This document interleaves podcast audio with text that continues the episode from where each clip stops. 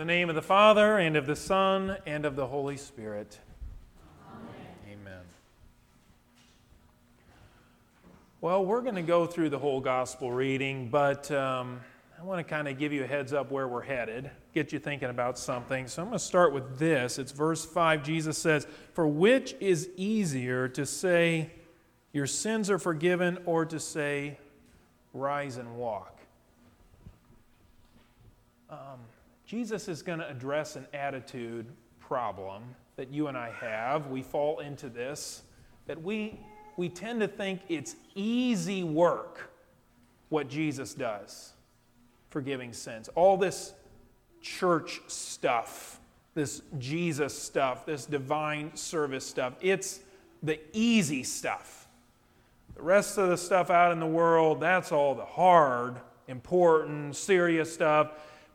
This is easy, okay? Because Jesus says, is it easy to say your sins are forgiven? And we sometimes have the attitude, yes, it is quite easy. I think anybody could do that.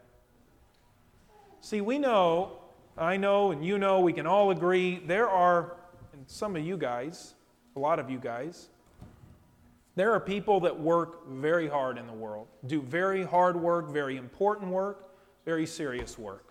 Okay, so let's remind ourselves some of the hard, important, serious work that is done all the time. What about doctors? I've often thought, boy, when somebody goes to medical school, do they know? Have they thought about what they're getting into? Because they work so hard to get through school, and then to do what? To work even harder the rest of their life. I mean, doctors are now. Of course, there's a lot of different kind of doctors, But there's a lot of doctors that, you know, they work all day in the office and then they're on call all night. They work hard. They can be called in any time. I mean, we all know that doctors, nurses, they do important, serious, hard work. Okay? And, you know, seems a lot more important, a lot harder, a lot more serious than what happens at church. Or what about those who serve and fight in our militaries? You know, that's hard work. They train hard. Okay, these guys are well trained. They know how to work. They go to other parts of the world and they live in rough conditions. It's important, serious work. They're protecting us. Okay, much more important, much more serious than we would think of church stuff. What about our first responders? Some of you guys, you know, our policemen, our firefighters, our ambulance crews, they run into the hard work. They run into the dangerous situations. They work hard. Their work is important, serious. They're on call for when we need them. Or how about this one? Now, this is a personal one, so sorry. But I was just for 3 days with my brother and my dad farming. And you know, farmers, of course, that's hard work, right? Sun up to sundown, you know, this big machinery, you know, sitting in this big combine, 30-foot head. Oh, yeah, that's work, right? That's hard work, important work, serious work. You're feeding the world. And, you know, this has been a big problem for me. Because I've thought many times, oh, I don't do that important, serious work anymore. Now I just do church work. Not as important, not as hard, not as serious. So what? I mean, I could keep going all day, right? Because you guys work hard. People in the world work hard. They do important, serious work. But then comes this attitude problem that the church stuff, the Jesus stuff, the divine service stuff isn't quite as serious, not quite as important, not nearly as hard. But let's really ask, is it easy to say your sins are forgiven? Actually, it's harder than any other work that anybody does on the face of the earth. It is the hardest work to say your sins are forgiven. Now let's get into it a little bit. Let's give you the context so you can really, really get what's going on here. It says, getting into a boat, Jesus crossed over. So he was on the east side of the Sea of Galilee, and he had cast out some demons over there. And what did the people say? They said, "Get out of here, Jesus." See, they sensed this was pretty hard work, pretty serious, pretty important work, and it scared them. They said, "Jesus, you better get away, better get out of here." Okay? It scared them, the power of the work that Jesus was doing. So he left, and he crossed over and came to his own city. Now that's a cool thought, to his own city, a city that he called his own. And what was it? It wasn't Bethlehem, where he was born. It wasn't Jerusalem, the holy city. It wasn't even Nazareth, where he grew up. It's Capernaum, the place where he was living, the place where they were listening to him and where he was doing miracles. And I thought, boy, what a thought that is, that Jesus, that Trinity Lutheran Church, that Jesus would come to his own congregation here, that he would call this, us, his own congregation, his own people. That's what we want to be. Right now, Capernaum, sadly, they eventually rejected him, and he had strong words for them, but would that we would not ever reject him, that we would always be his church, his congregation, and what's even more, that your house, your home, would be his own. That when you say, "Come, Lord Jesus, be our guest," he says, "Yes, I'm coming to my own home to be with you." He came to his own city. And behold, some people brought to him a paralytic lying on a bed. Verse 2. Now, Matthew doesn't tell us, but I know you guys have heard this story because it's such a cool story. You know that Mark and Luke give us a few more details, and we find out that the place was so crowded that they could not get their friend in there.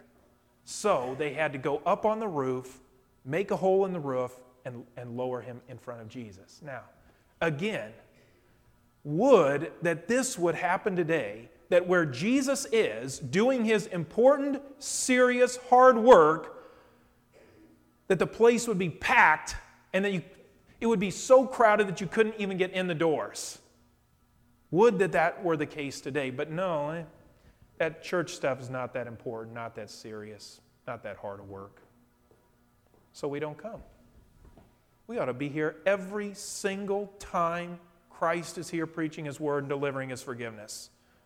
There's no more important, no more serious, no harder work than what he does when he comes to forgive our sins. So the people in Capernaum, they were getting it, at least for the moment. They saw something was going on here, really important, really serious, and they flocked to him. So the friends, they go on the roof, they lower their paralyzed friend in, and Jesus looks at them and sees their faith. Verse 2, when Jesus saw their faith, they believed. They didn't believe this was just some unimportant, not serious, piddly work that anybody could do. They saw that Jesus, the Son of God, was here doing the most important work, and they wanted their friend to get in front of him. Jesus saw their faith. So now, here comes the big moment, the big climactic moment. What will Jesus do? He sees their faith. He wants to reward their faith. He's going to do the biggest work that anybody can possibly do on the face of the earth. What's he going to do? "Take heart, my son. Your sins are forgiven." That's all you got, Jesus? Come on, we want to see a show. We want to see some big, mighty, serious thing. Forgiveness of sins? That is the single most important, hardest thing Jesus could have told that man. There was nothing greater he could have said to him. And nothing greater, by the way, that he can say to you. "Take heart, my son, my daughter. Your sins are forgiven." Who else is going to do that for you? No one can do that for you. So let's try to get a perspective on this work. So if you got the picture in your mind, there's Jesus and there's a hole in the roof where they lowered the guy in. Let's try to get a perspective. What this is that Jesus just did when he said, "Your sins are forgiven." What Jesus did is he took the whole roof off. He took the whole roof off, carried this paralyzed man up into heaven before his Father, and he said, "Father, this man has sinned a lot. You and I know how great his sins are. We know the thoughts he's had. We know the words he's said. We know how angry he's been that he's paralyzed. But Father, I will take all his sins.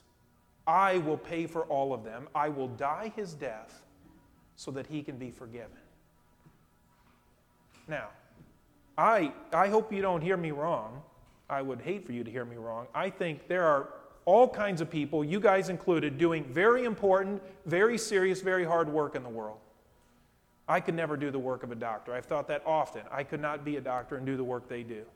Or a lot of these other hard jobs, serving in the military, being a first responder, being a farmer, being a teacher, all these hard, hard jobs. But all that hard work is like on a plane here. And then the work that Jesus does of forgiving our sins is up here. This is a heavenly, eternal, serious, important, hard work that Jesus is doing for us when he says, "Take heart, my daughter, my son, your sins are forgiven." Now, we're always real hard on the Pharisees and the scribes, you know, and the disciples, and we think, well, we'd have done so much better, we'd have known better. But at least they get this right. Verse 3, some of the scribes said, "This man is blaspheming." At least they understood the magnitude of these words. They said, wait a minute, forgiving sins? That's only something God can do. That's important, serious, hard work. And this guy is claiming to be God if he's saying he can forgive sins, and that's blasphemy. At least they got it right that this was a big, serious, hard work. Now, the problem was they didn't believe in him. They didn't believe he could do this work. So, he says, do you think this is easy? You think this is easy to say your sins are forgiven? I'll show you what's easy. I'll show you what's an easy work to do. Rise and walk. Easy peasy. The man picks up his bed and walks. The work that we tend to think is the hardest work for Jesus is nothing. I'll use the example of farming that I used. Oh man, we farmers, we work so hard. Put that seed in the ground and, you know, do all the things we do to it and then bring it in the harvest. Well, yeah, you remember when Jesus took water and just turned it into wine?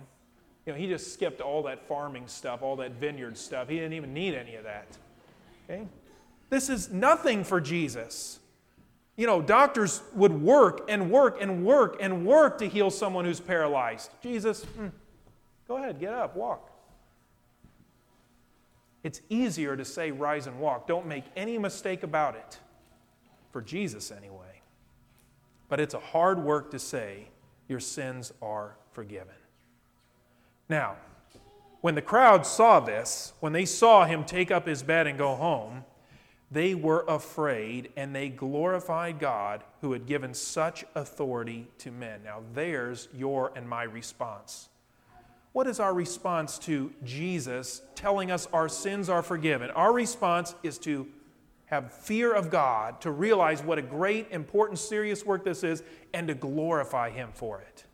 Now, let's bring this home to us right now, today, 2022. Jesus has ascended into heaven, so he is not in the flesh with us to tell you face to face your sins are forgiven. So how does he do it today? He comes through his word and sacraments. And this is, again, where the devil is prodding us, saying, oh, well, that's nothing. That's not an important, serious, hard work. You know, we were going to have a baptism today, Travis and Carly's baby, but we had to postpone it for 2 weeks, so it'll be in 2 Sundays from now. But, you know, when you see a baptism, it's so easy to think, well, that's no great, important, serious, hard work. Jesus is making this child a child of God. He is taking them to the Father in heaven saying, God, my Father, this is now our child. This is now our son, our daughter. I've died for their sins, given them new life, given them the Holy Spirit. That's a big, important, serious work. And when you come today to the Lord's table, don't forget the hard work that goes into you receiving that body and blood of Christ under that bread and wine, that he went to the cross and shed that blood and gave that body for your forgiveness. It's important. It's serious. Like Luther, I put it on your sermon insert this morning because I liked it so much. Luther said, don't think this forgiveness stuff is a joke. It is very serious.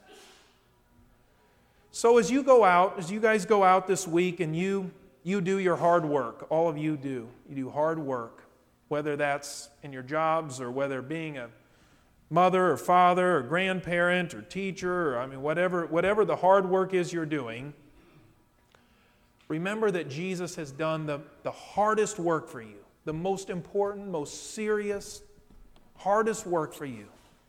He has forgiven your sins.